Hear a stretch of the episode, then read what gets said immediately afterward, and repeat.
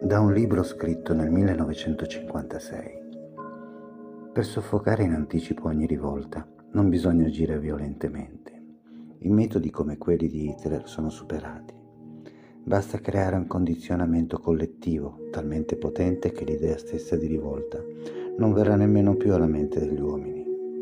L'ideale sarebbe formattare gli individui fin dalla nascita, eliminando le loro abilità biologiche innate.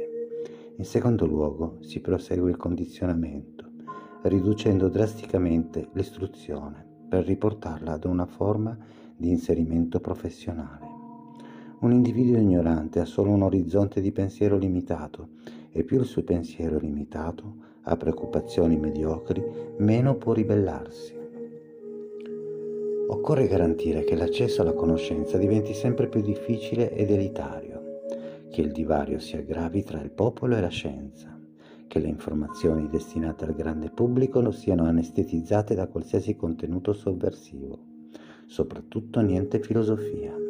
Anche in questo caso bisogna usare la persuasione e non la violenza diretta.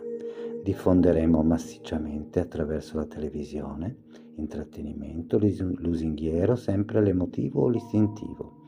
Faremo gli spiriti con ciò che è inutile e divertente e buono in una chiacchierata e in una musica incessante evitare che lo spirito pensi. Metteremo la sessualità in prima fila negli interessi umani come tranquillante sociale non c'è niente di meglio. In generale si farà in modo di bandire la serietà dell'esistenza, di trasformare in derisione tutto ciò che ha un valore elevato, di mantenere una costante apologia della leggerezza, in modo che l'euforia della pubblicità diventi lo standard felicità umana e modello di libertà.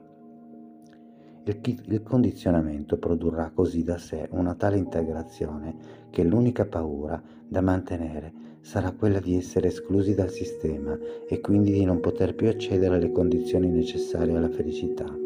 L'uomo di massa, così prodotto, deve essere trattato come quello che è un vitello e deve essere sorvegliato come deve essere un gregge.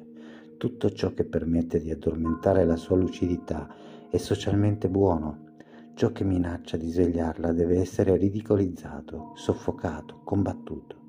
Ogni dottrina, dottrina che mette in discussione il sistema deve essere prima designata come sovversiva e terrorista e chi la sostiene dovrà poi essere trattato come tali.